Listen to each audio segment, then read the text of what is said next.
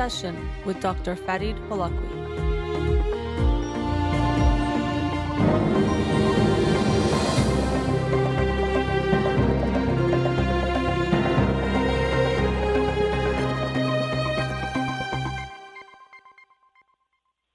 Good afternoon. Welcome to In Session. I'm your host, Dr. Farid Holakouee, and I'll be with you for the next two hours here on Radio Hamra. You can follow me on Twitter or Instagram or like my page on Facebook, get updates on the show, or suggest topics or books for the program.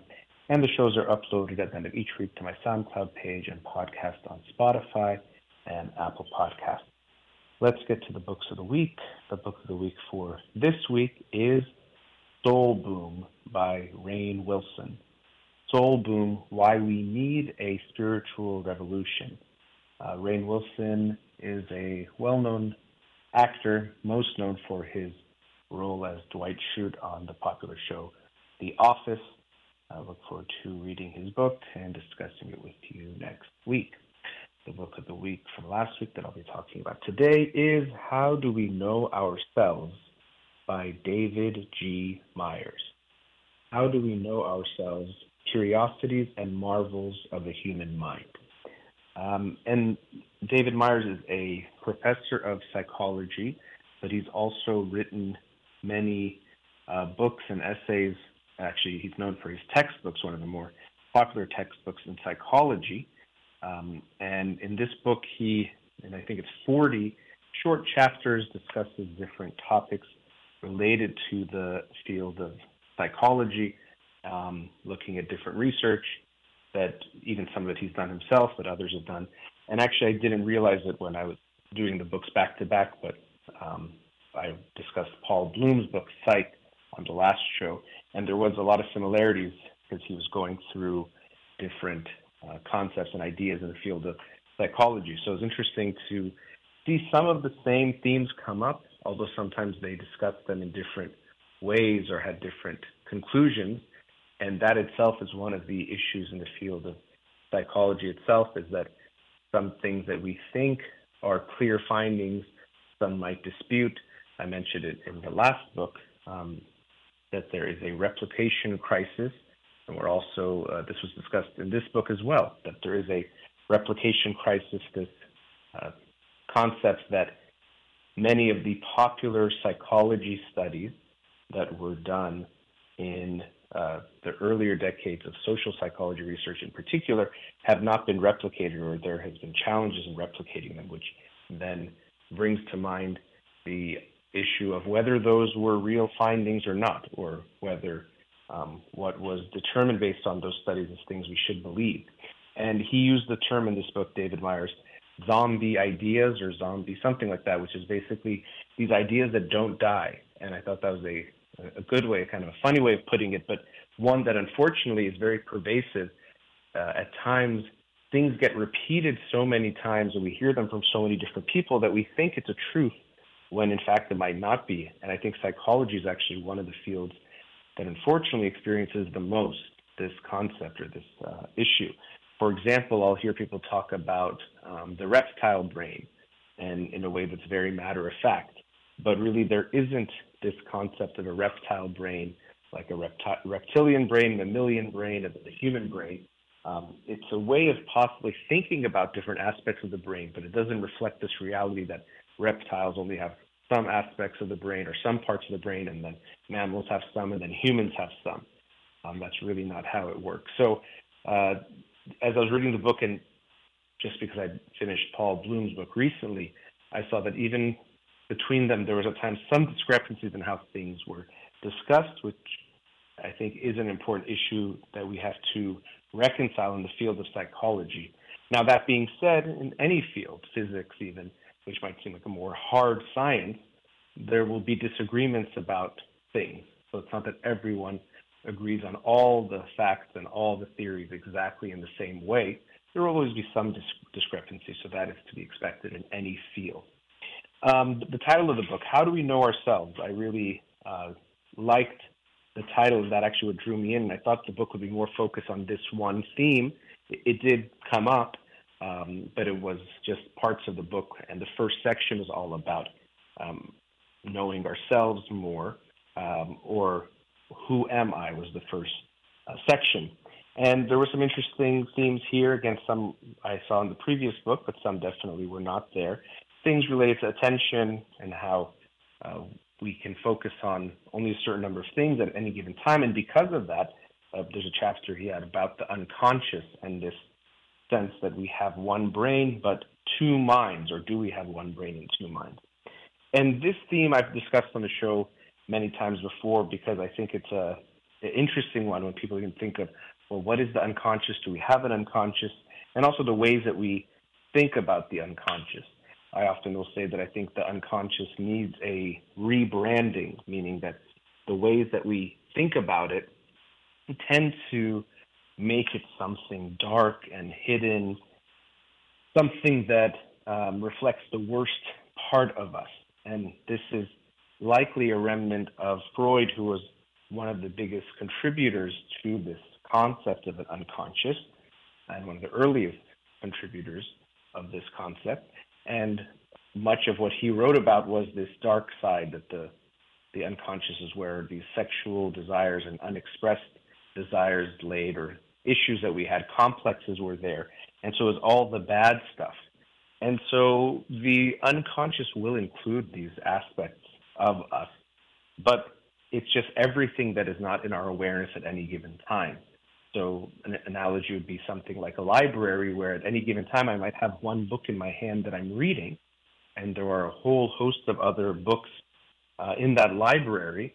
And of course, some of them might be dark or bad, but there's just everything is in there. And so at any given time, I'm only aware of some things, but almost everything else I am not aware of.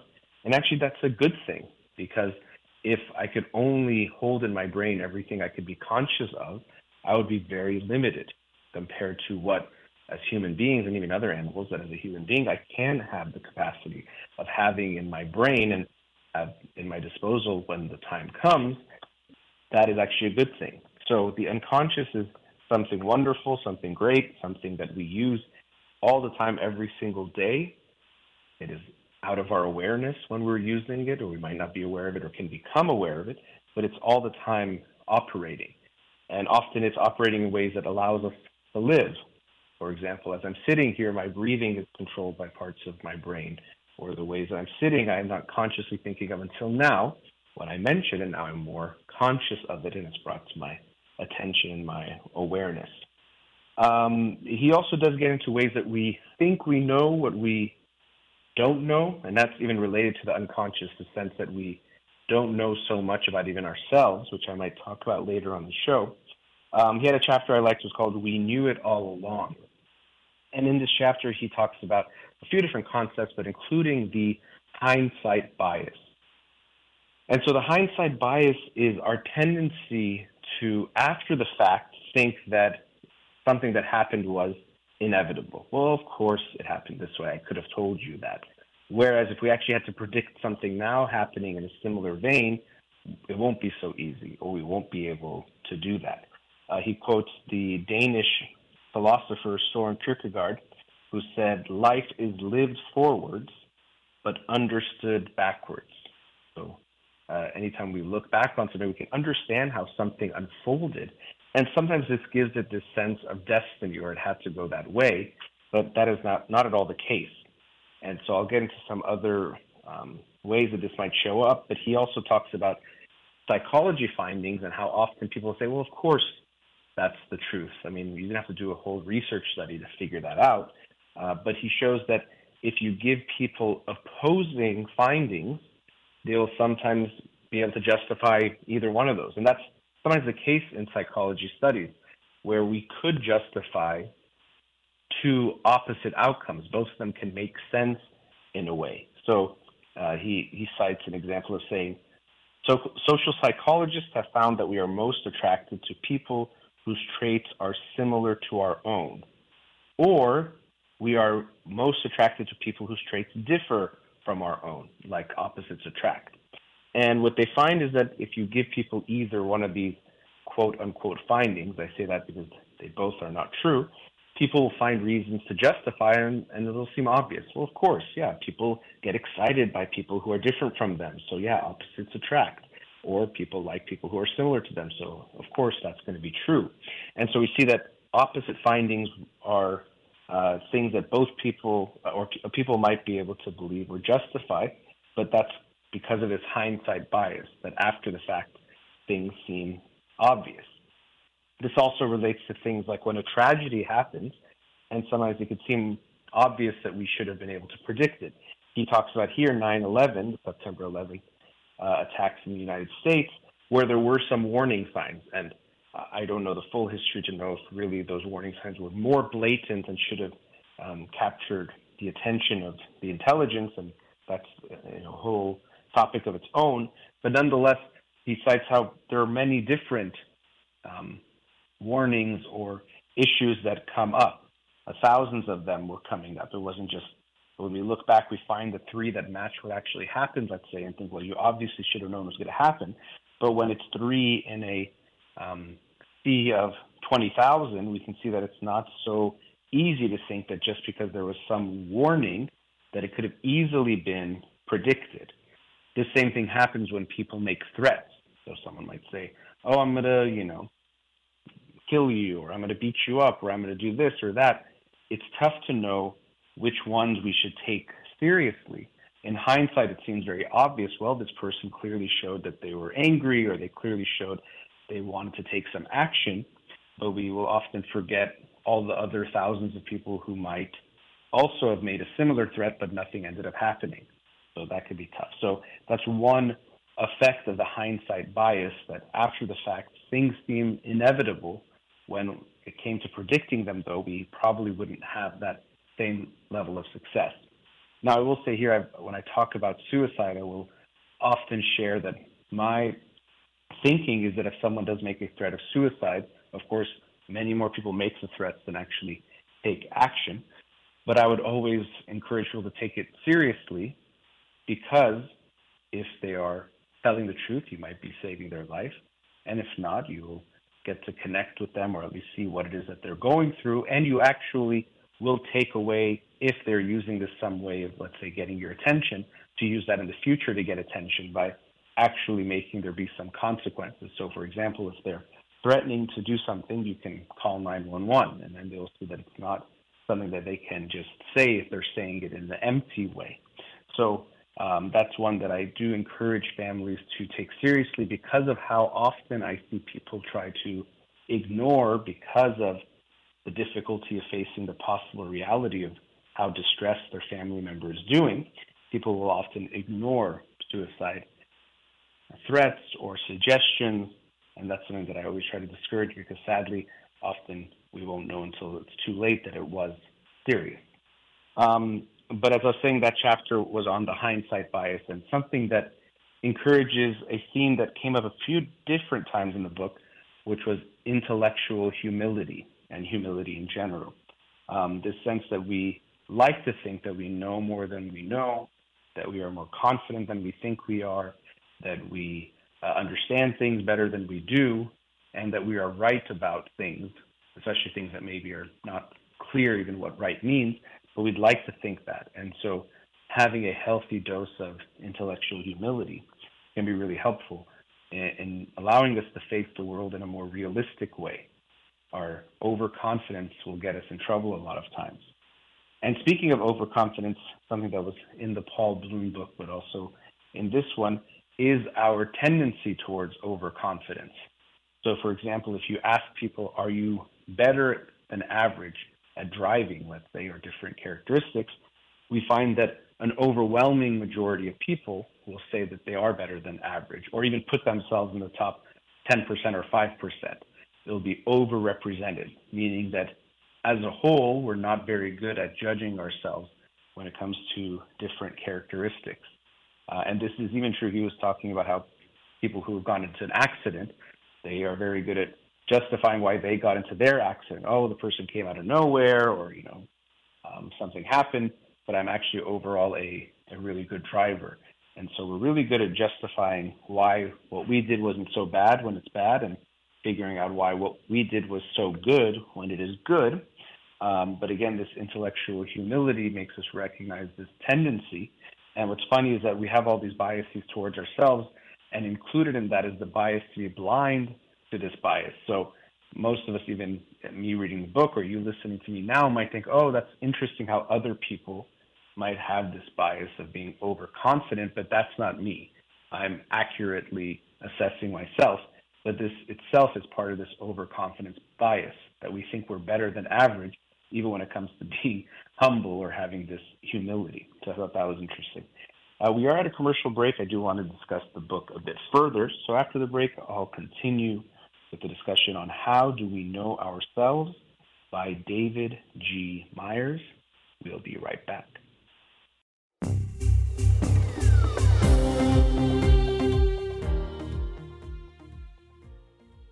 Welcome back. Continuing the discussion on the book How Do We Know Ourselves by David G. Myers. During the break, I um, remembered one aspect of the hindsight bias that I was thinking about when it comes to myself as a therapist and the ways we will at times try to explain why someone is the way that they are, why their personality is a certain way, um, and realizing that at times we might be able to find a justification for any type of result that might come about. So let me give you an example. Someone is themselves um, or let's say they themselves have a very controlling uh, set of parents, mother and father are very controlling. And if they are controlling themselves, we'll say, well, of course, see, your parents were controlling, you were in that environment, and you learned to live that way. Or if they were very out of control, we might say, oh, see, it's obvious your parents were so controlling and you saw that that was bad and you went to this other extreme. Now, even as I'm saying that, I can actually understand both explanations and they might have something to them.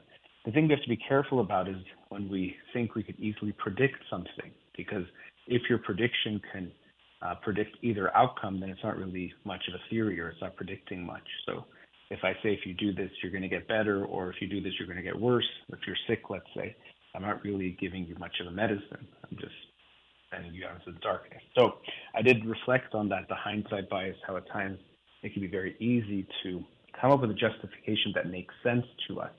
And this is, I think, one of the gifts and curses that we have with our intellect is that we can do this.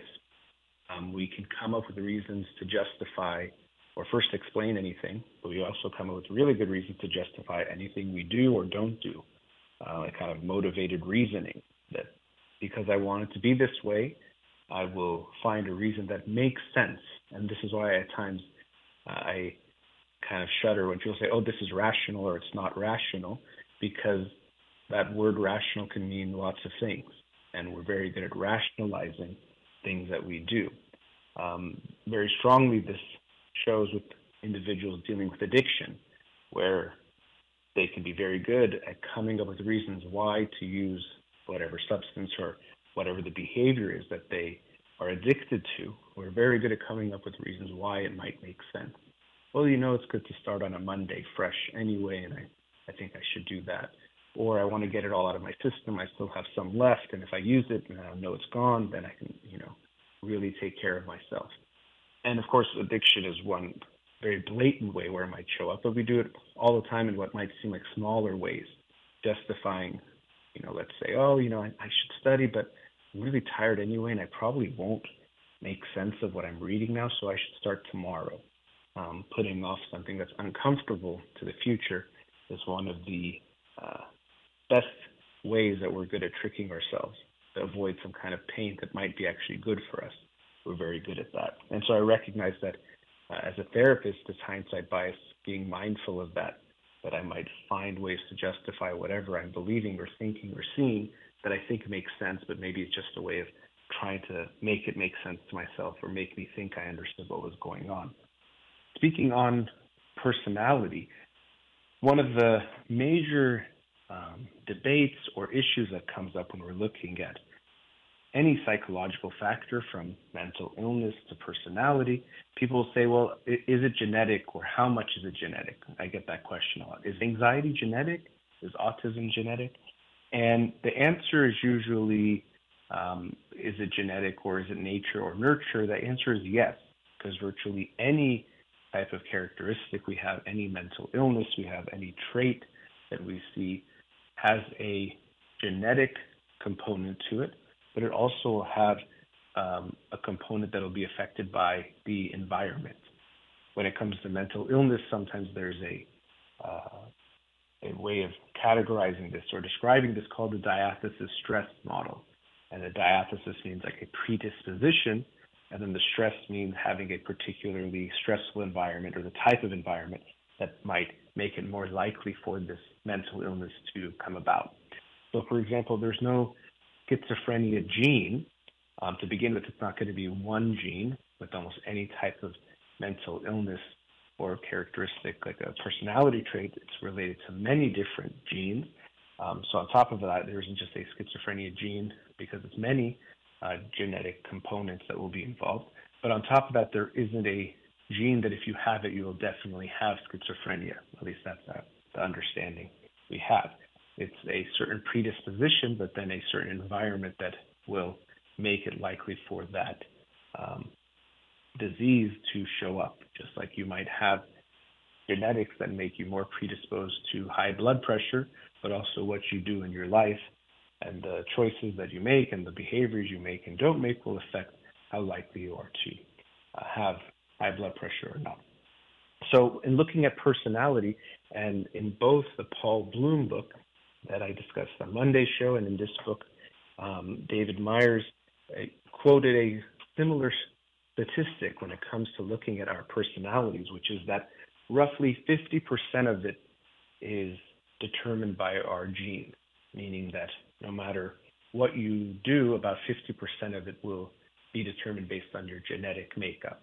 And so they cite things like looking at different studies of twins, for example, identical twins who are raised in two different homes, that they're separated at birth or near birth, um, and seeing how they develop, and they find that they're more likely to be similar genetically to their birth parents, for, for example, than they are to the homes that they lived in, and more likely to be similar to each other, even if they were raised in different environments. Now, these things, even you know, 50%, it's based on many different studies. What that exactly looks like or means um, is is something that to me is not even clear when I try to think about it, but it does give you some sense of that. But that does also still mean 50% of it is related to the environment. So that still is a whole lot. And maybe I'm, I'm using some motivated reasoning here to explain why it does matter what we do as parents or as a psychologist helping parents and how they, they deal with their kids. Um, and again, as I was saying before, it's both. It's not just the environment is going to matter only or that the uh, genes will matter. Um, and he talks about in the book how parents who've had multiple children will really attest to this sense that there is definitely something within each child that is there before they are born, um, meaning that they already have some level of their personality or characteristics that stem. And I think that's very much true as a psychologist working with families with multiple kids. You see this where the parents will, of course, be the same two parents, and yes, the environment is not exactly the same for many factors when you have one kid versus two, also the time and things that change. But nonetheless, parents will at times say, I did the same thing with this child that I did with the other one, but they turned out so different. Um, and so definitely parents can feel from a very young age some parts of their child's character that were there from birth and that they didn't help bring about. They were just there. And this is to me another reminder of why we shouldn't try to force our kids to be a certain way or think they have to um, meet some kind of standard ideal that we have, but more than anything, help them grow into their potential. The analogy I like is considering your child like a seed, and you've been given this seed and you don't know exactly what kind of plant it's supposed to grow into, uh, but you do everything you can to give it the best environment and nurturing to grow to its full potential. So, is it going to be a small plant, a big plant, a flower, a tree? That you don't know all you're trying to do is to help it grow to its full potential and also not think, well, I want it to be colorful, so I'm going to, you know, color it this way, or I want it to be taller because tall is good and start stretching it. That will actually hurt the plant. And so often I see parents doing this with their kids. For example, oh no, it's good to be extroverted and to be a public speaker. So I want to encourage my child or force them to go talk to everyone or to talk to people. And this actually might hurt a child who is more naturally introverted and can actually be quite fine that way, uh, making them feel that they're wrong for being the way that they are. So um, that 50%, exactly what that means as far as how it shows up in life, I think it's a bit hard to, to conceptualize for me what that would look like. But as is the case uh, with most things, it shows that it's actually almost 50-50 of what is the genetic side, um, but then you still have that 50% of what you're doing with your child or their environment that will affect them. And as is always the case, whatever is in our control, we want to do the 100% of that. So if it's 50%, let's try to do the 100% best we can or as close as we can, give them that best environment, and then um, the genetic part is going to be out of our hands. Um, there's also some interesting chapters looking at, for example, phones, and I know this is such a, in a way, stereotypical thing of like phones being talked about, but I did like how he discussed this tendency we have to uh, do things like phubbing, for example, which is not being using your phone, that are that happens in relationships, and I've worked with many couples where this does come up. This um, sense that you're ignoring me and you're on your phone all your time, all the time, or even in a conversation you go to your phone. And so um, I do think it's something that we all want to be more mindful of because we are so drawn to our phones. Really, um, our phones are something that we are not fully equipped, I think, to deal with from a mental and emotional standpoint. Having something at our disposal that is so easy to distract us, so easily gives us a type of stimulation that we are actually not very good at managing that unless we're becoming more conscious of it. Uh, so that I thought was an interesting chapter. He also had one about death. Uh, the title was really good. Death is terrifying to contemplate, except for those who are dying. And so um, I've talked in recent years, especially more about death and death anxiety. Uh, in this chapter, though, he talks about how we do have this, this fear of death. Of course, that's just natural as a human, as a any kind of biological being that we would have this fear of death, or we try to avoid death. But he talks about how when people imagine dying or what it's going to be like, for example, asking people who have terminal cancer or those who are on death row, when they ask people who are not in those situations to imagine what it would be like and to write, for example, a paragraph based on what they're feeling, most people would think that it's far worse than those people actually in those situations. So, uh, people who were, let's say, imagining that they were dying of cancer would write these very somber messages that they were so sad and they couldn't believe it and heartbroken. Whereas the people who were actually in those circumstances, I'm sure they were sad as well, but they were talking more about how grateful they were for what they experienced and um, the love they felt with others and the support they had through what they were going through and how that often left them with no regrets. So I thought that was an interesting one. We are often quite bad at anticipating what we'll feel. I think it's um, it's Daniel Gilbert's concept originally of uh, affective forecasting that we think we'll know what we'd feel like. Oh, if this happens, I'm going to feel so good. Or if that happens, I would feel so bad. And we are often so wrong about that. And unfortunately, that could lead us to do the wrong things, avoid the wrong thing, because we think we know how we're going to feel, and it turns out we won't. So, for example, if I get this job, then everything is going to be okay, or I'm going to be happy, or if I change in this way, or if this change happens in my life, I'm going to feel a certain way. And then people get there and they often see that that's not the case. And so the same thing with death. We might be fearing it so much, but it might be that once we're closer to it, we actually aren't so afraid. And even um, when they look at research of well-being, they find that although we have these assumptions of old pe- people being miserable and grumpy, it actually doesn't appear to be the case. That with older age, well-being doesn't seem to to decrease. Actually, it starts to increase after a period in midlife where it might go a little bit down. So maybe death is not so scary. As he says, death is terrifying to contemplate except for those who are dying. So I, I enjoyed that chapter as well. And so, as I mentioned, the book is this um, set of short essays, chapters, about 40. And it's interesting because I read another book like this that was similar to what I think I'd like to write myself in writing a book, and I've been working on a bit. Um, many different short chapters related to different themes or ideas. Uh, and so I did enjoy reading this book, and as I was reading it, I'm often reflecting on various things, obviously what I'm learning from it, what I agree with, what I disagree with, but also just the format of this book I enjoyed um, because it has these different short chapters. So even if you don't like one you're in, you're going to pretty soon get to the next one anyway. Um, but I did enjoy most of the chapters, and I think you would too if you'd like to check it out. Again, the book is How Do We Know Ourselves? Curiosities and Marvels of the Human Mind by David G. Myers. Let's go to a commercial break. We'll be right back.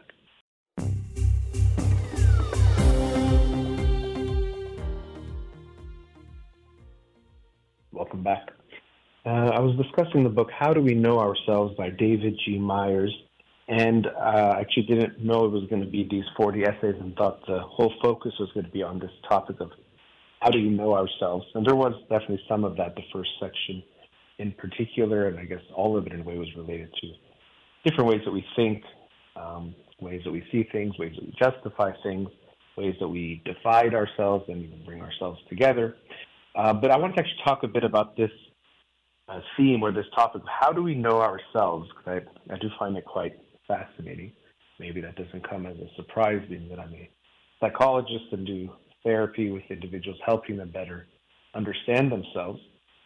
But what I find uh, fascinating about this topic of how do we know ourselves is that we tend to think or just assume that we know ourselves quite well because, well, I am me.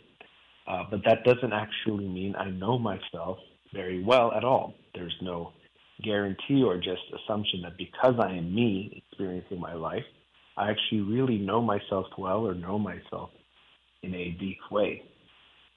Uh, to begin with, research looking at even how people feel at any given moment has found that many people, I don't remember the exact numbers, but cannot identify what they are feeling in any given moment. So you ask them, How do you feel? And they say, I don't know. And of course, even if people say they do know, doesn't mean uh, they're accurately assessing that. But many people don't know. And this actually comes up in therapy, and at times I'll ask someone, How do you feel? And they say, I don't know. And so, as a joke, I might say something like, Well, who should we ask? Because it's interesting that they themselves, who are the one experiencing themselves, don't know what they are actually feeling. So we see that at any given moment, we are not really aware of much. It just goes back to this idea of a few things, unconscious, but also just how connected we are to ourselves, that there's so much that we are unaware of when it comes to us. Me, myself, you would think I know everything about me, but I actually don't. Uh, analogy came to me today thinking of this theme that even though I am me, it doesn't mean I know myself well, is just like there's a home or apartment that you live in. That is your home, that is your apartment, but it doesn't mean you know it very well, meaning that maybe there's rooms that you haven't really gone into or gone into much. Maybe that's a bit extreme, or maybe your house is that big, good for you, um, or you haven't seen every room. But also things like, do you know the depths of it? Let's say the plumbing and pipes, or what's inside the walls, or the foundation of it. You probably don't know a lot of those things, or people will differ in how much they know in those details about their own home. So even though it's your home, and I say, okay, well, this is your house, you know it, it doesn't actually mean you do. Someone else might come into your house and be able to point something out that you didn't know about, that you didn't recognize, or some issue that you didn't know or recognize. And so we are the same way with ourselves. Even though I am me, there's so much that is going on within me that is out of my awareness that if I just assume I know everything, I'll stop trying to understand myself better. So you know, the title of the book, How Do We Know Ourselves? There's many ways we reflect, and one of the ways we can know ourselves better, or the first step is to want to know ourselves better and to self reflect, to understand ourselves more and more. Um, even things like journaling, people will go back and read their own journal or diary, and sometimes we get very surprised of what we were feeling at that moment, or how we were so upset about something, or how we were so down in the dumps or felt like life was hopeless and now we don't feel anything like that. We could actually get surprised. But having those reminders can be good to get us to see, oh, that's that's part of me too, or that's part of who I was or what I experienced at that moment. Maybe it can even come back. So first, we have to, like anything that we want to understand or know, turn our attention towards it. And so, in this sense, it's kind of a interesting thing. We're turning our attention towards ourselves, but also trying to turn our attention towards the things that are out of our attention or out of our consciousness, but to try to make them conscious.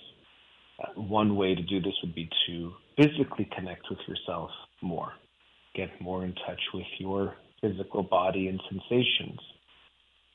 Most of us would benefit from being more mindful, more connected to our body. How am I feeling physically? Scanning the body. Are there areas that feel painful or uncomfortable that might need me to pay attention to in different ways or make adjustments? Um, how's my energy level? How do I feel as far as um, sleepiness? And do I maybe need to sleep or take a break? Do I need something for my food, for energy? Do I need to drink water? There's so many ways that we can become more aware of our physical bodies. And again, you would think, well, it's my body, I should know. But we do see that people have a, a range of how aware and how connected they are to their physical bodies, sensations, needs, and experiences. Other ways that we can better understand ourselves or get to know ourselves better is the things that we feel and experience, but also the patterns of ways that we do things. And so much of that is out of our awareness, not just the what of what I am feeling or what I'm doing, but the why. Why do I do things a certain way? Or why do I have relationships that are a certain way? We tend to think it's just a byproduct of what's happening to us. There's the cliche of someone telling you, oh, every guy I date is a jerk, or every woman I date is this way or that way, and thinking it's just bad luck. And of course, there's going to be luck and things out of our control, but there's always going to be things that we are doing to be attracted to and to attract certain individuals in our lives. And we might think it's just a matter of luck, but there could be more to it in that we might be actually uh, affecting what is happening uh, as far as what we experience and who we end up experiencing our lives with.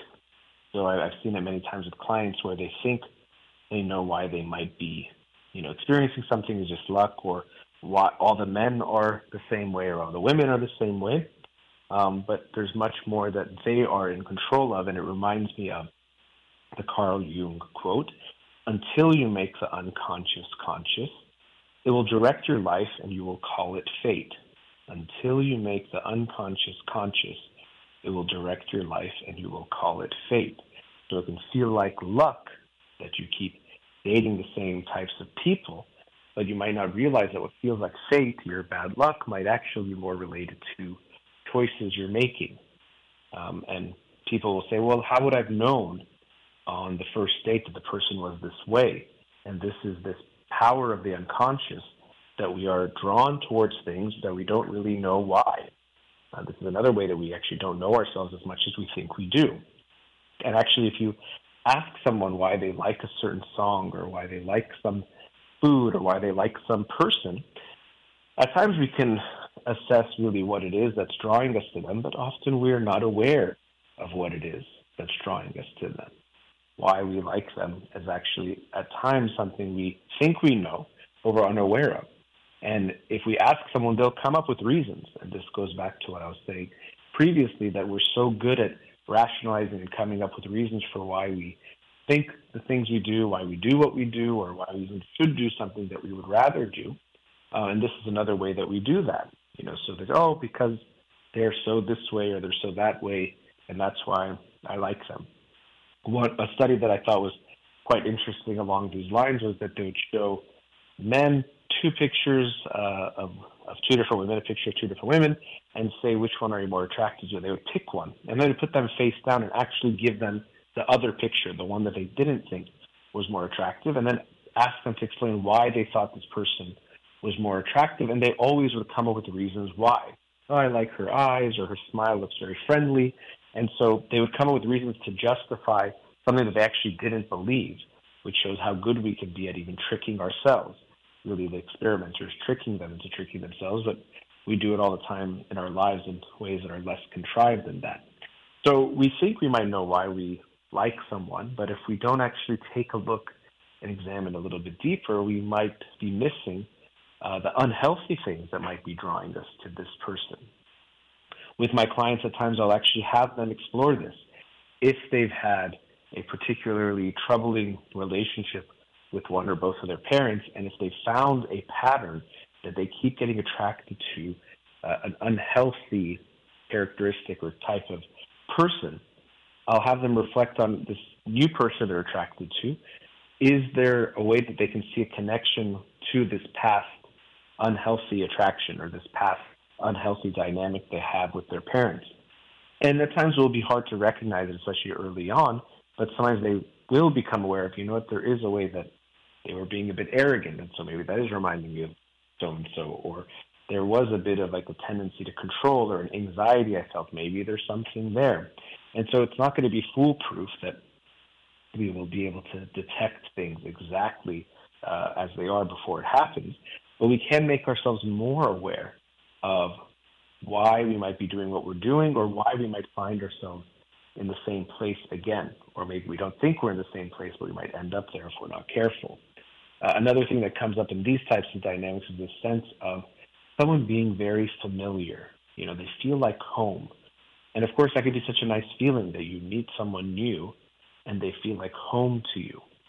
But this can be another one of those unhealthy attractions where they're reminding you of something painful about home or something unhealthy about home and your home environment that actually you want to go away from, not go towards.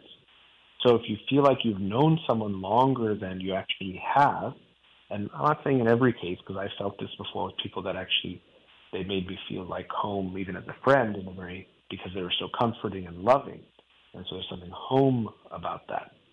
But sometimes we're attracted to someone if we uh, or we feel like we've known someone for a long time. It could be because they're bringing up these old feelings that aren't about them, but if we look at the root of where those feelings are coming from, we might see they're actually not from a good place. So someone reminding us from home, but if we had a dysfunctional home, that's not a good thing. And so it can allow us to, to reflect on that and realize that even though I'm feeling something that makes me feel comfortable with them, that comfort might be the painful comfort of your previous experiences you might be attracted to them because they remind you of something that was unhealthy about your past just like we might get attracted to a substance that makes us feel a certain way, it actually it might be because it's something unhealthy for us. Um, another way of looking at this concept of how do we know ourselves, again, there's a sense of, well, I know myself already. I know who I am, what I like, what I don't like. But really, each one of us is much more complex than we even think we are. Just like this is something we often bring up when we're looking at uh, people in romantic relationships. We can have this tendency to fool ourselves into thinking our partner is so boring that we already know them. And we do this because we trade the passion that comes with not knowing with the stability of feeling like I fully know you, so you're so predictable to me, I don't have to be anxious about possibly losing you. But the truth is that your partner, even if you've known them for a long time, is much more complex than you still know or can realize, and there will always be more to learn about them, even currently about them and their past and who they've been, but also who they will continue to be and who they can be. But similarly, the same concept applies to ourselves. So we like to stay in this comfort zone with our partner and think we know them fully. We also have that same sense with us. I'd like to know and be able to predict what I'm going to do and think and feel, rather than actually give myself more space to even surprise myself in things I might like to do, or if I change things up, how it might benefit me, or even to make it more simplified, let's say something like music. Uh, you know, I saw some a meme or something like someone said, "Hey, can I send you some music recommendations?" And the person said, "No, I already know the songs that I like." And it's kind of funny, but it's also true that we sometimes feel that way. But how could we know we won't like certain songs until we've heard them. Or, of course, there's going to be songs that we've never heard of, even types of music we've never heard of, that we can't know until we've exposed ourselves to them to know if we like them or not. And people will differ on this tendency to enjoy new things, so openness to new experiences. This is a big personality trait that is often uh, included in in uh, personality measures, including uh, the Ocean uh, Big Five personality traits. Uh, how open are you to new experiences or open to things in general? Some people are more open, some are more closed off. And to me, this makes sense that it's on a spectrum because there's benefits to both. Of course, being open to new things can be good. To try new things, there might be something better out there.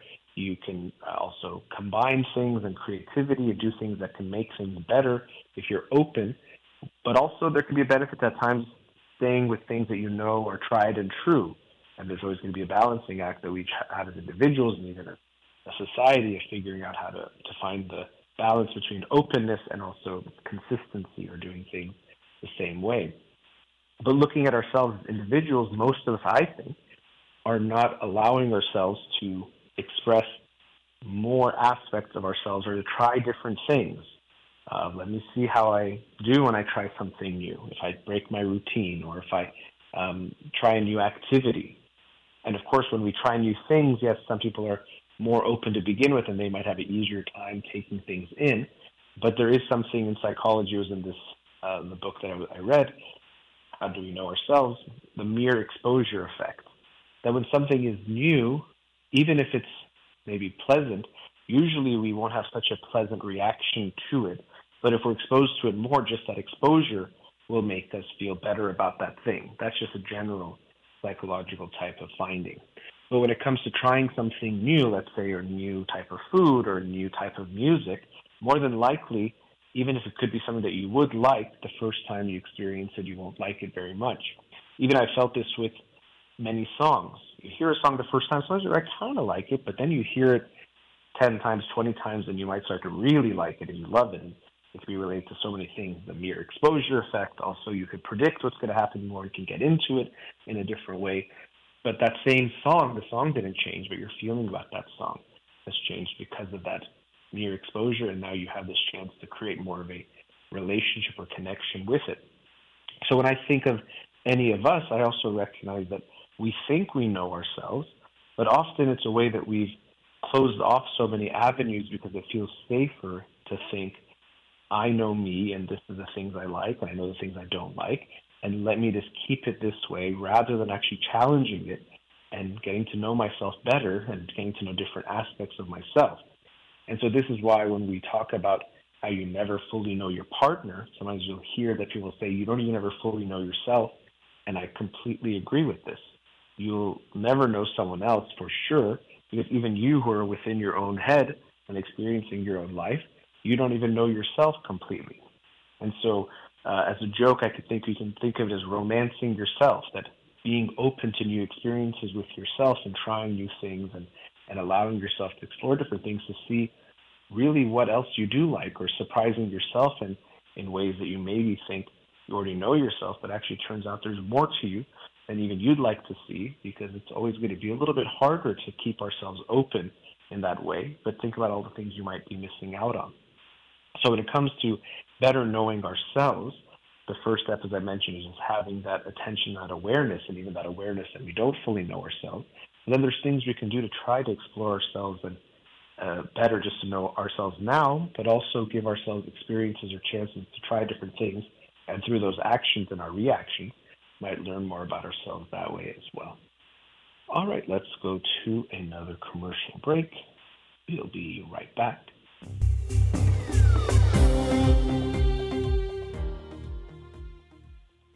Welcome back. In the previous segment, I talked about romancing ourselves a little bit.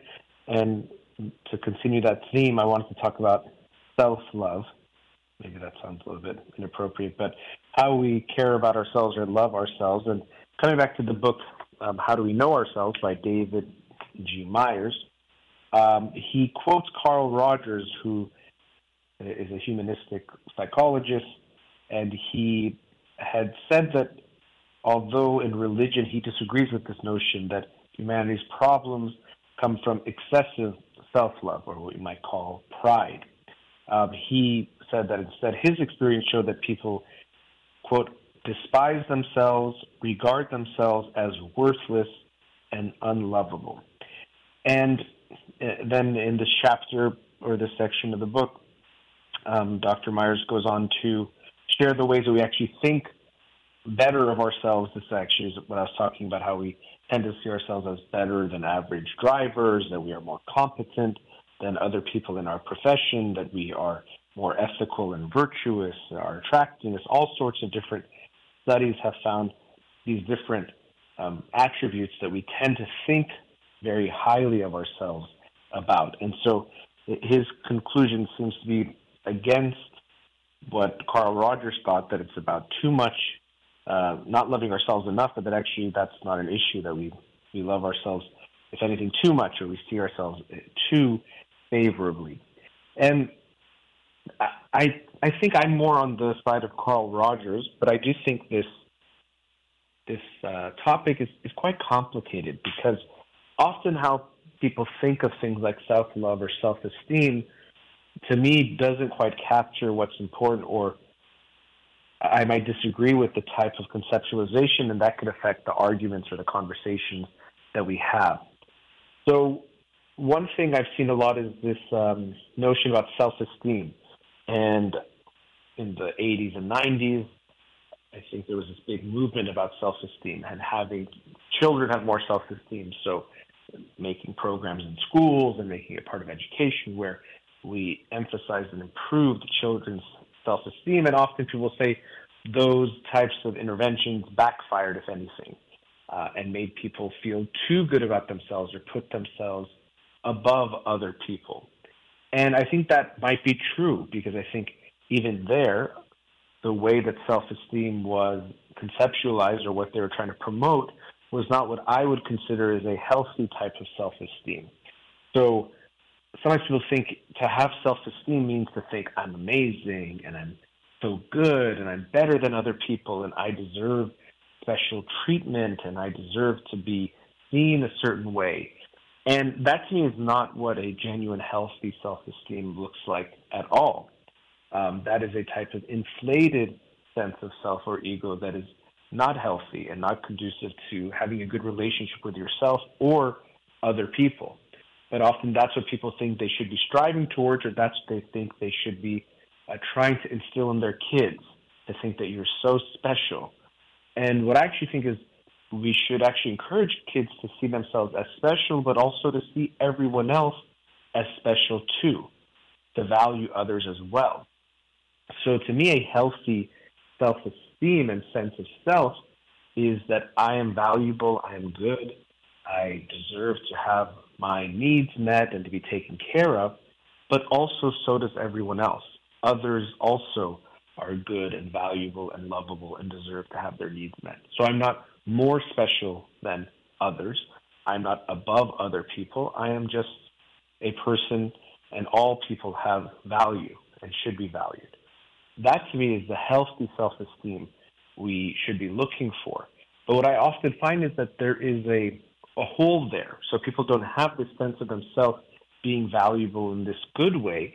And so they instead go to this unhealthy place of I'm better than others. I'm, you know, more valuable or special. Even if I did something wrong, somehow it's good.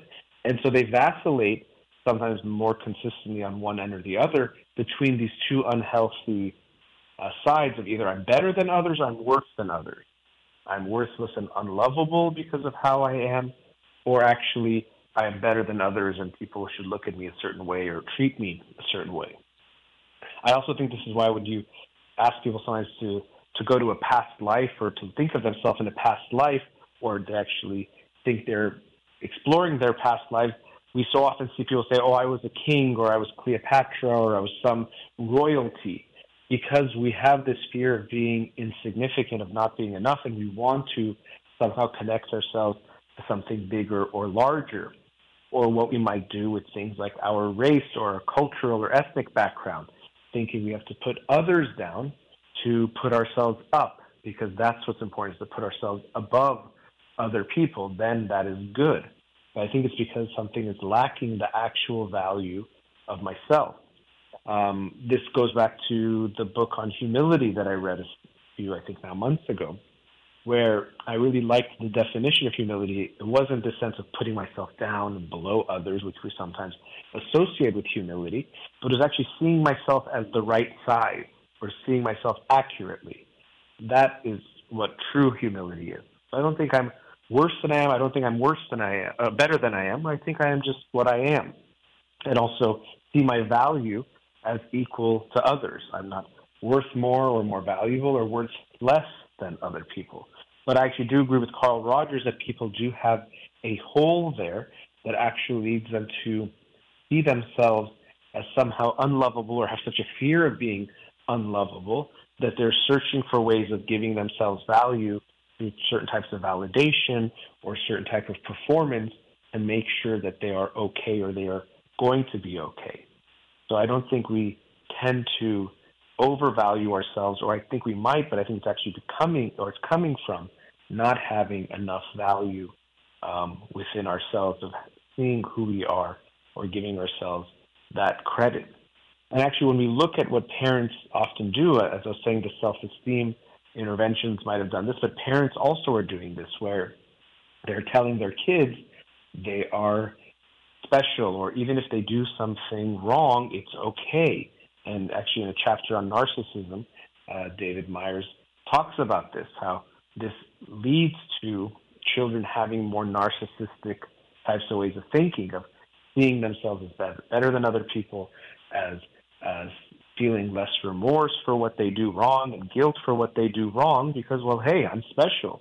My parents told me I'm special, and even when I did something wrong, they said it's okay.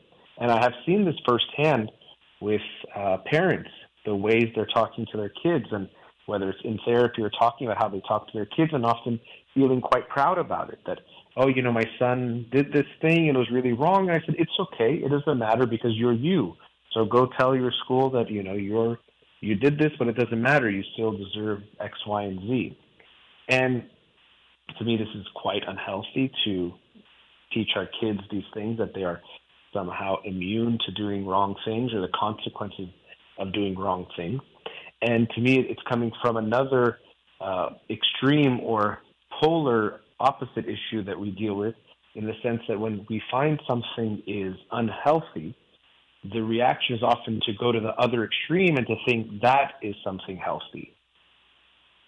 So, for example, if um, it's too cold, what we actually need is to make the place warm. But what people tend to do is they go to the other extreme. Let's get so far away from cold that they make it too hot.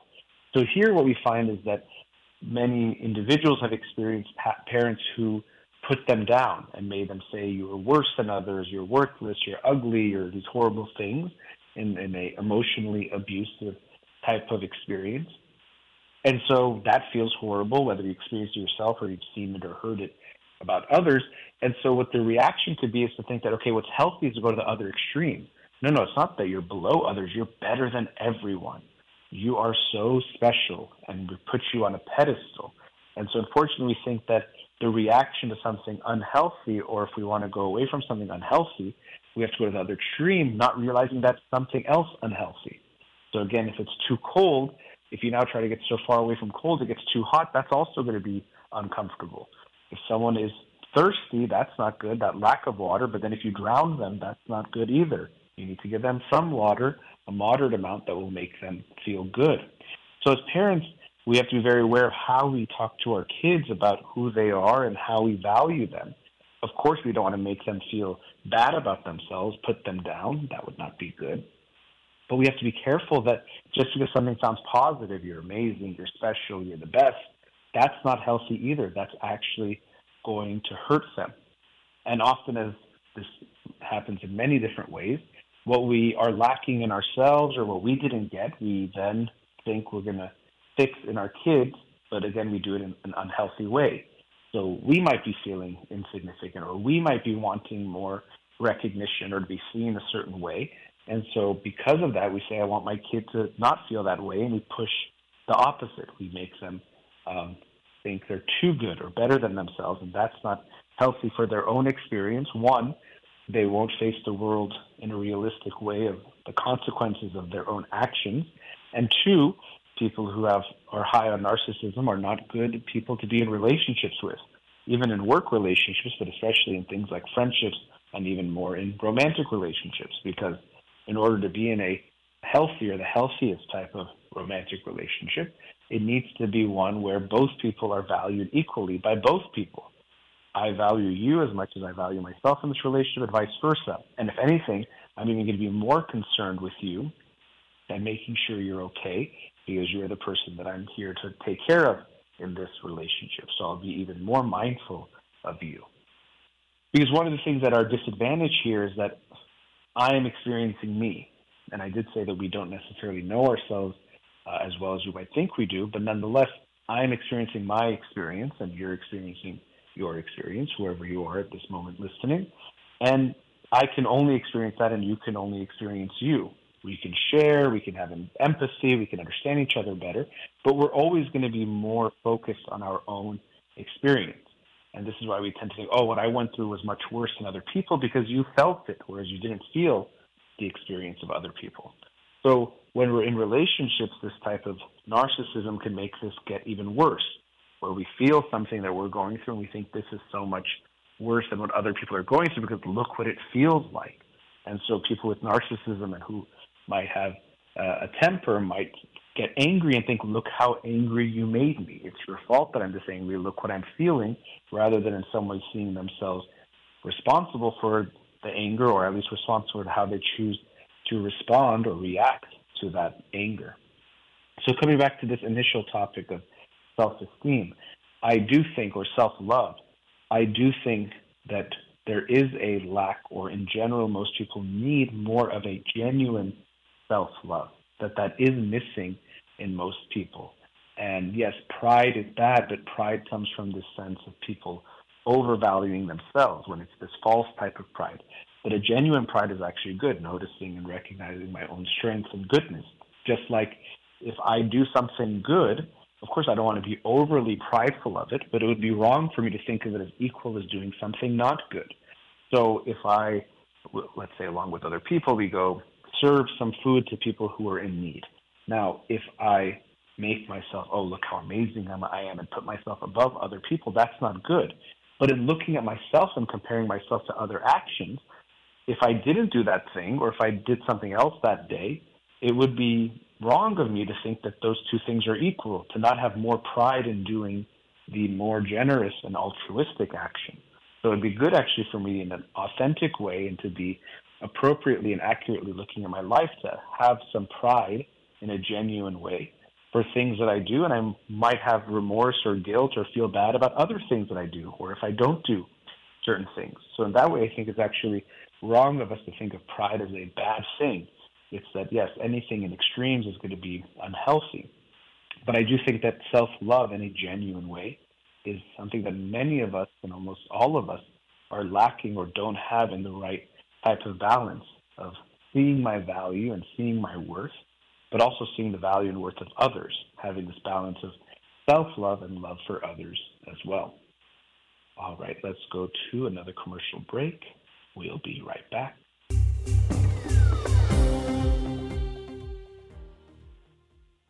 Welcome back. Another aspect when it comes to knowing ourselves is our memory. And memory is this amazing thing. Of course, it allows for us to do so much. It also allows for us to have relationships because our relationships are related to the memories, even if we're not conscious of them, but how we feel about someone.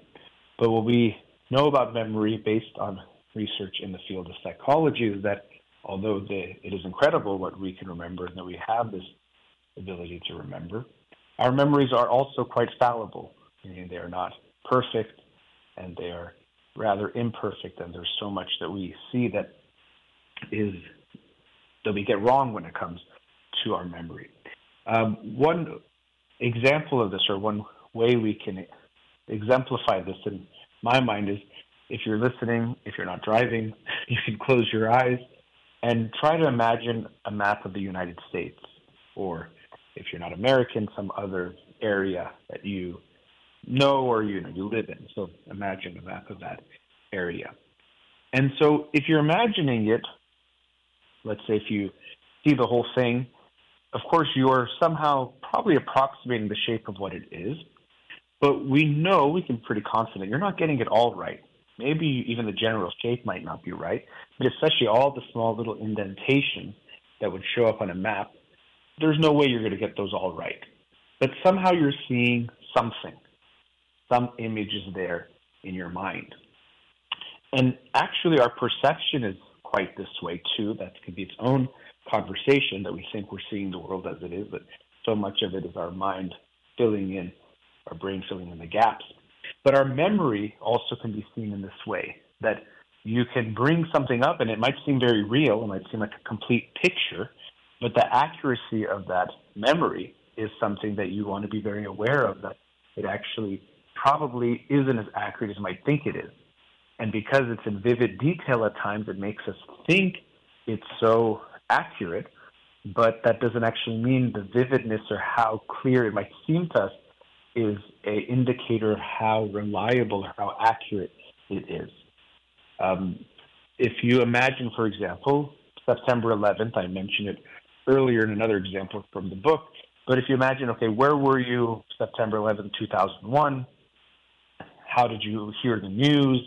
And all the different details. And all of you listening, um, I can't be sure that all of you are going to be wrong, but even if there's more than a few of you listening, I can be very certain that at least some of you will be wrong in some of the major details, definitely some of the minor details of what happened on that day as far as your experience.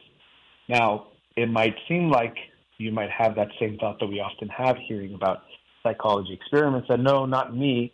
I'm sure many people might have a hard time remembering certain things, but uh, I'm not one of those people. I'm not going to be someone who is misremembering what happened.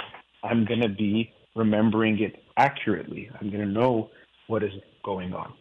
But we have to be, again, having that intellectual humility and realize that when these studies show that almost everyone is going to misremember definitely some details, maybe some larger things, that even though it feels so real to you, what you are remembering, it is not the case that it's going to be accurate. That there are so many studies that are showing us this. So it can be quite surprising to people because we feel so confident about our memories because they feel so real.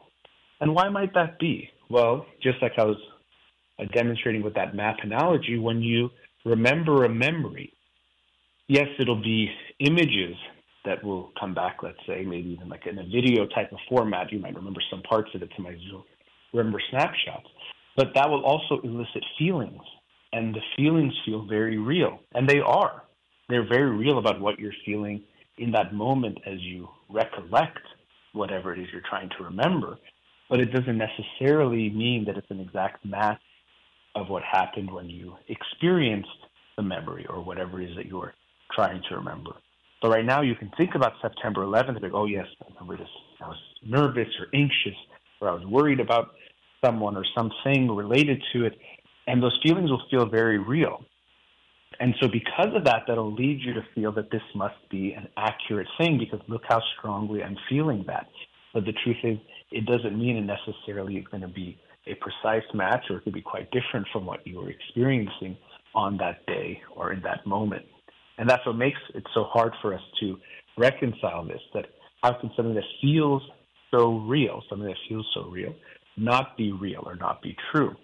But again, this is the this sense of this reproductive or reconstructive process of memory that each time we bring about a memory to mind, we are recreating something. There's a reconstructive process there. And this is a, a quote I remember, uh, and I've seen it several times before, that memory is a reconstructive process. So I tell you, oh, uh, what happened two weeks ago on Sunday? What were you doing? And you have to bring up that memory.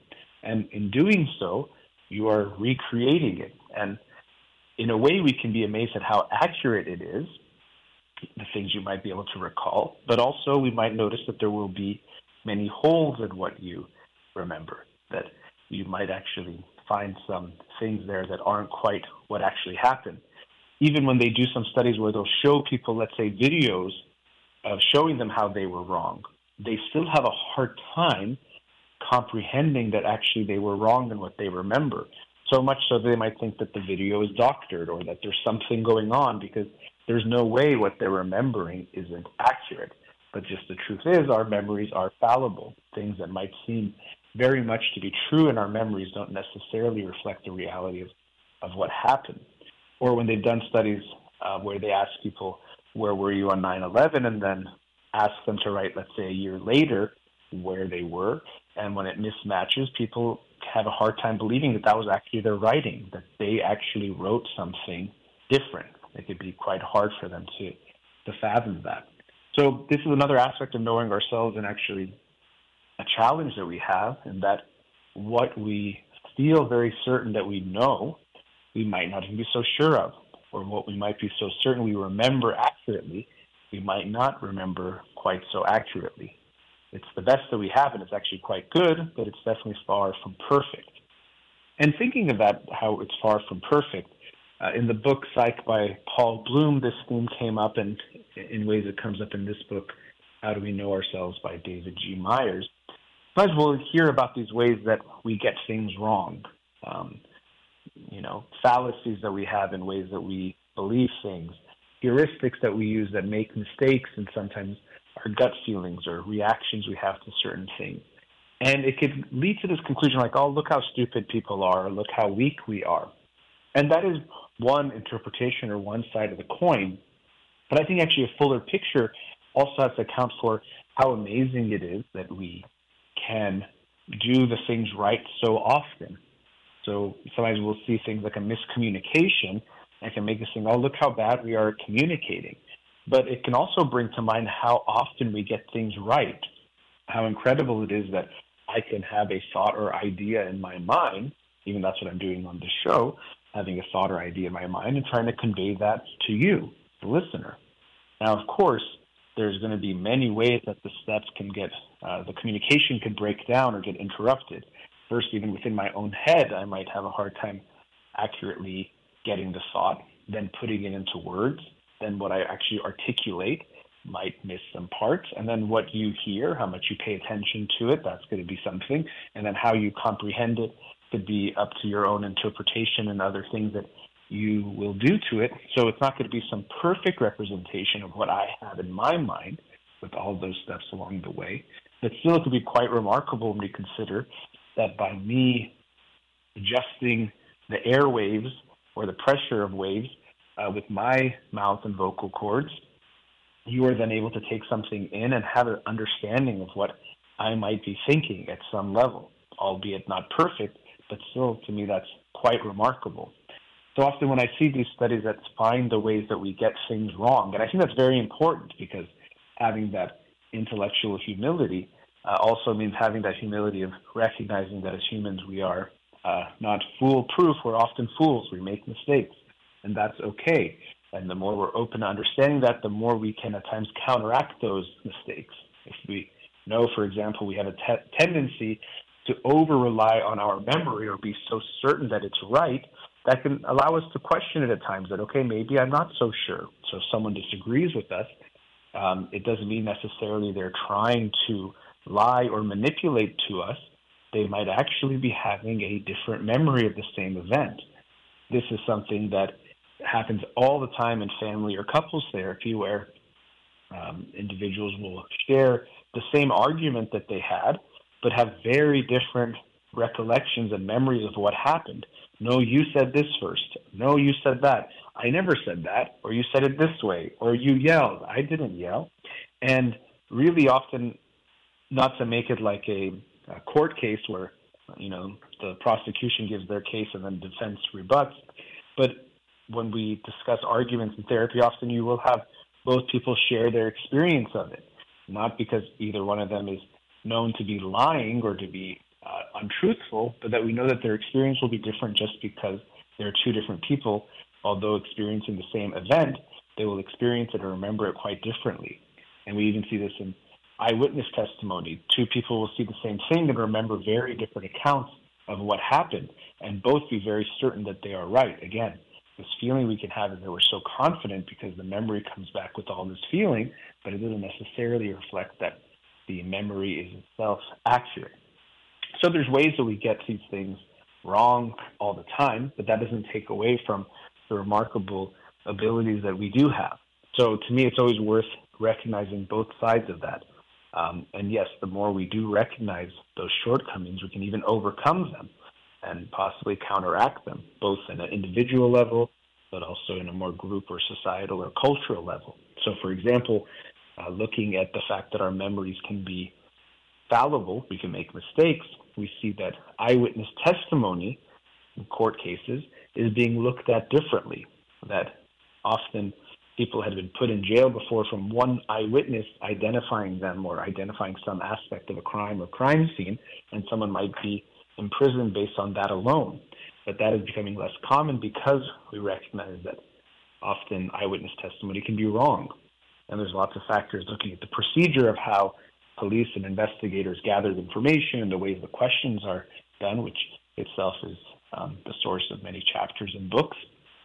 But leaving it there just for now, we can understand that when we see the weaknesses or the ways that we as humans can be fallible, can help us try to get things more right. Yeah, we get it wrong sometimes, but it's amazing that even in trying to understand ourselves and our brains and how it gets it wrong, we can use those same brains to try to get things more right. Um, but again, I do think it's worth mentioning that when we see these studies and think of how stupid we are or how do we get things wrong, I do think it's a reminder for me of also recognizing how often we get things right and how truly remarkable that is as well. So your memory isn't perfect. No one's is, but that's okay. Uh, it still does a pretty amazing job of allowing us to, to live our lives and to live them quite well. All right, let's go into our last commercial break. We'll be right back.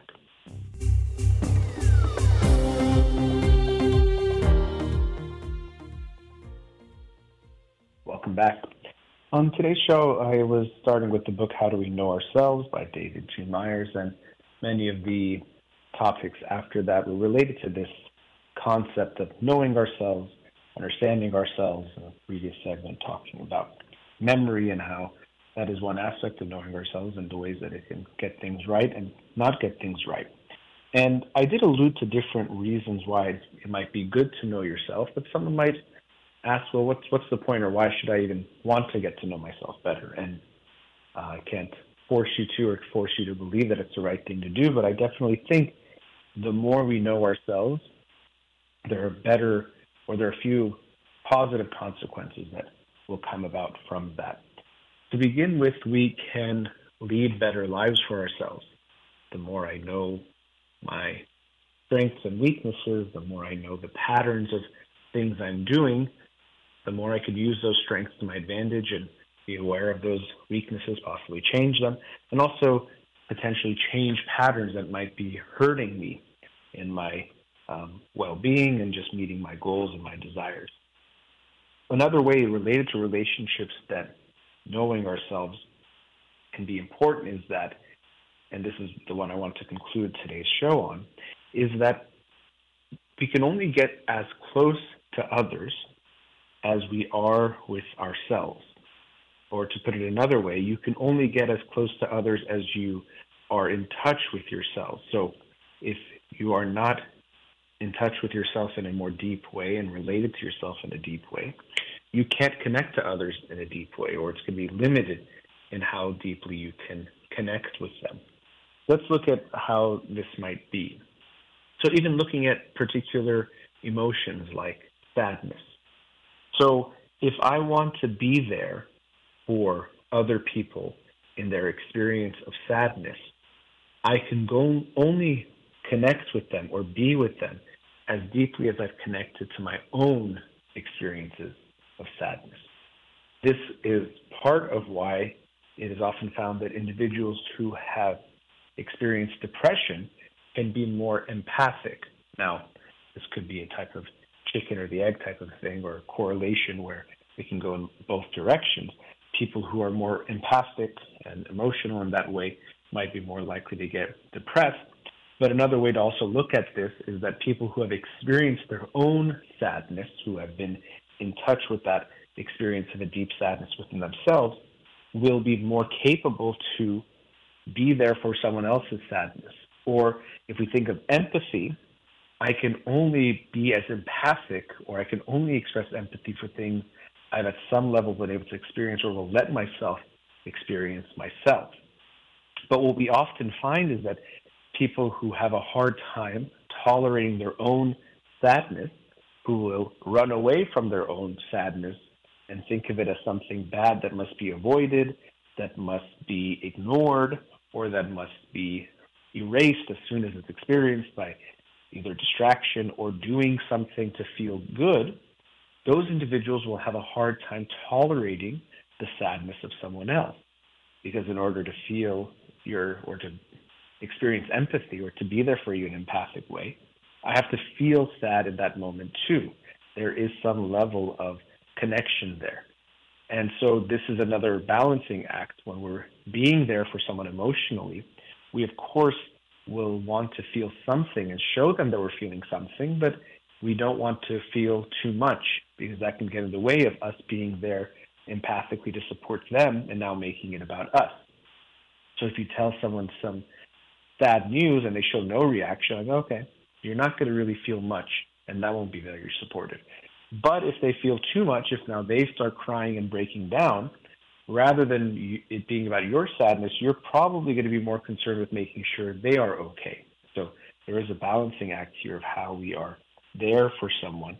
That if we want to show empathy, there's some level of responding with some feeling, but we don't want to be too extreme because then the person will feel that they can no longer be there, make it about their feelings. It becomes about us. This is actually one of the ways we talk about uh, a parentified child.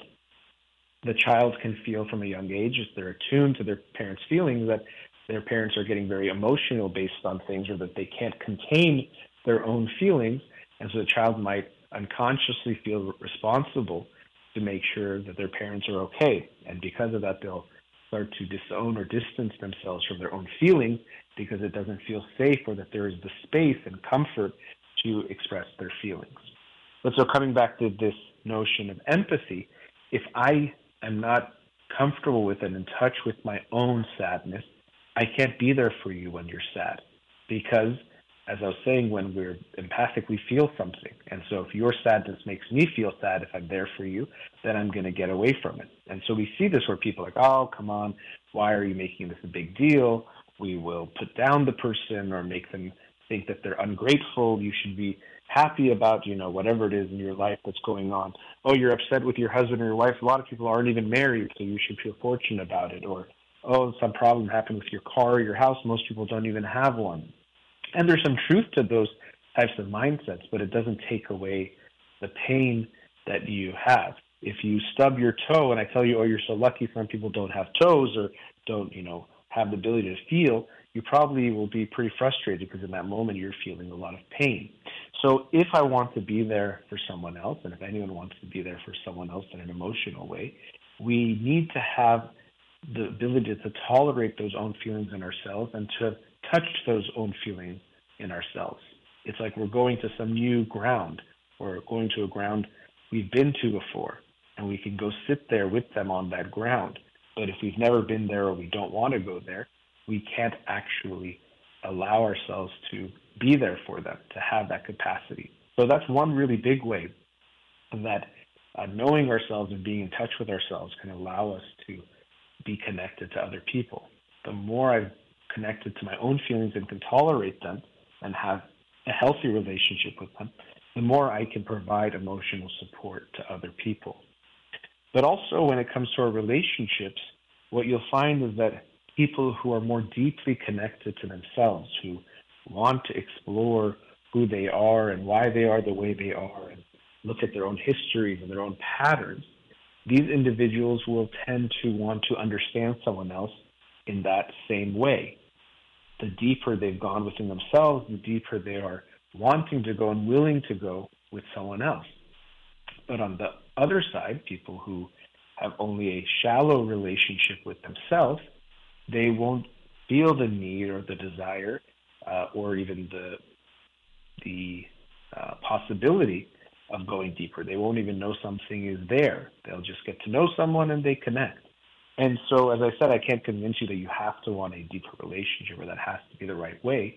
I do think that it creates the healthiest relationships, the most meaningful relationships, or put another way, the more emotionally intimate and close we are, the stronger the relationship can be, uh, both in the sense of what we experience within it, but also the foundation that it creates with what it can take as far as uh, the stresses that happen from the outside and from within a relationship.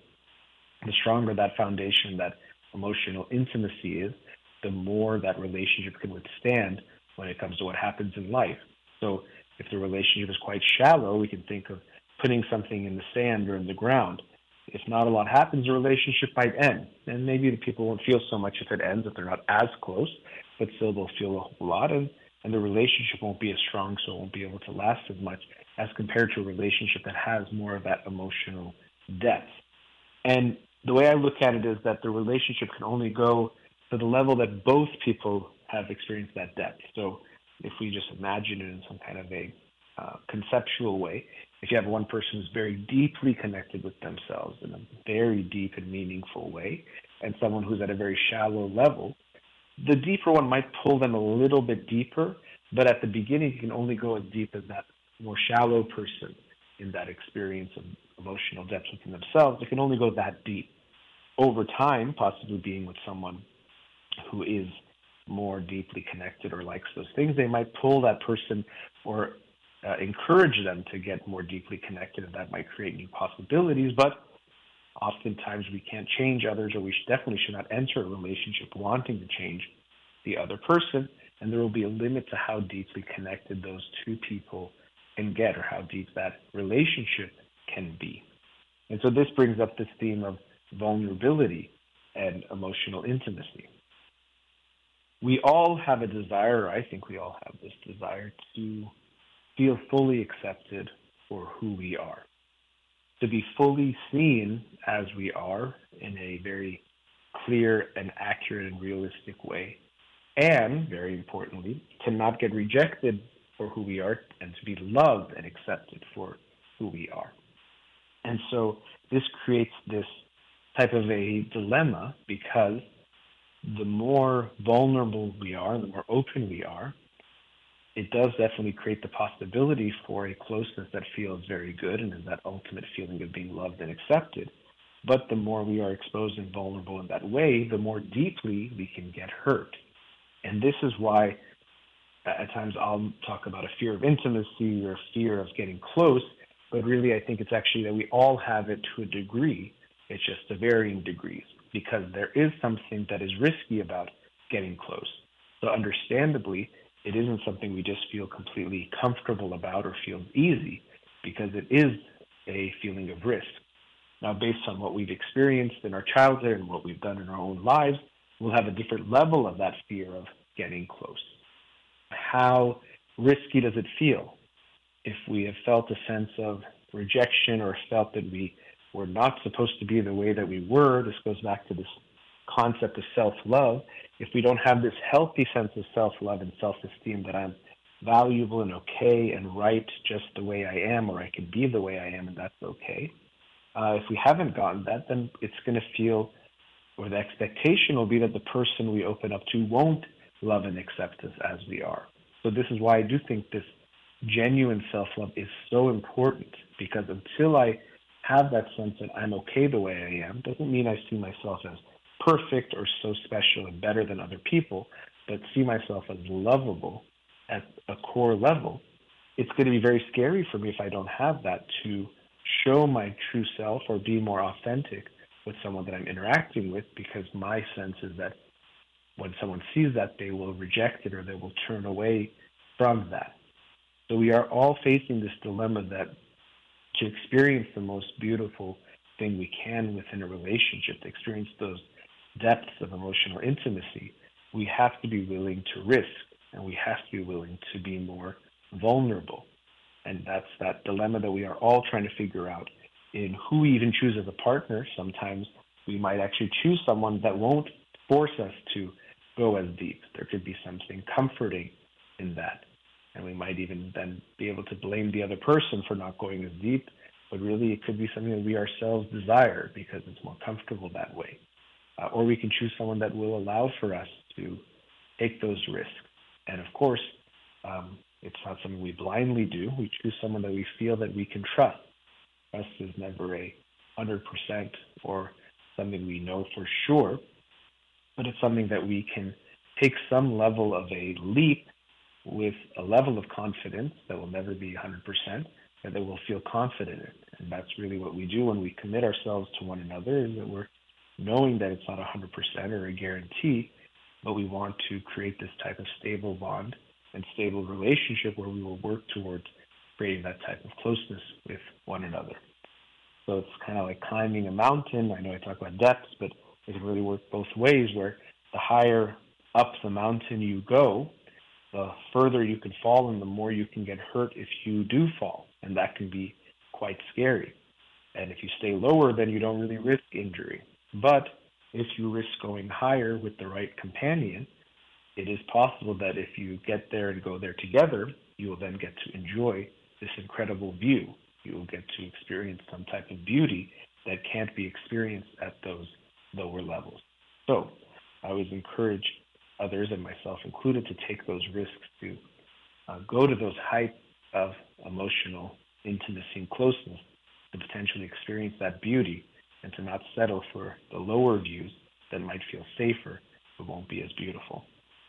All right, that brings us to the end of today's show. A big thank you to Fahuda, who's in the studio. I've actually still been unable to get to LA. Many people have had their flights canceled, and I'm part of that. So thank you to Fahuda has allowed the show to go smoothly today. You've been listening to In Session with Dr. Farid Holakouee, Zan Zendegi Azadi.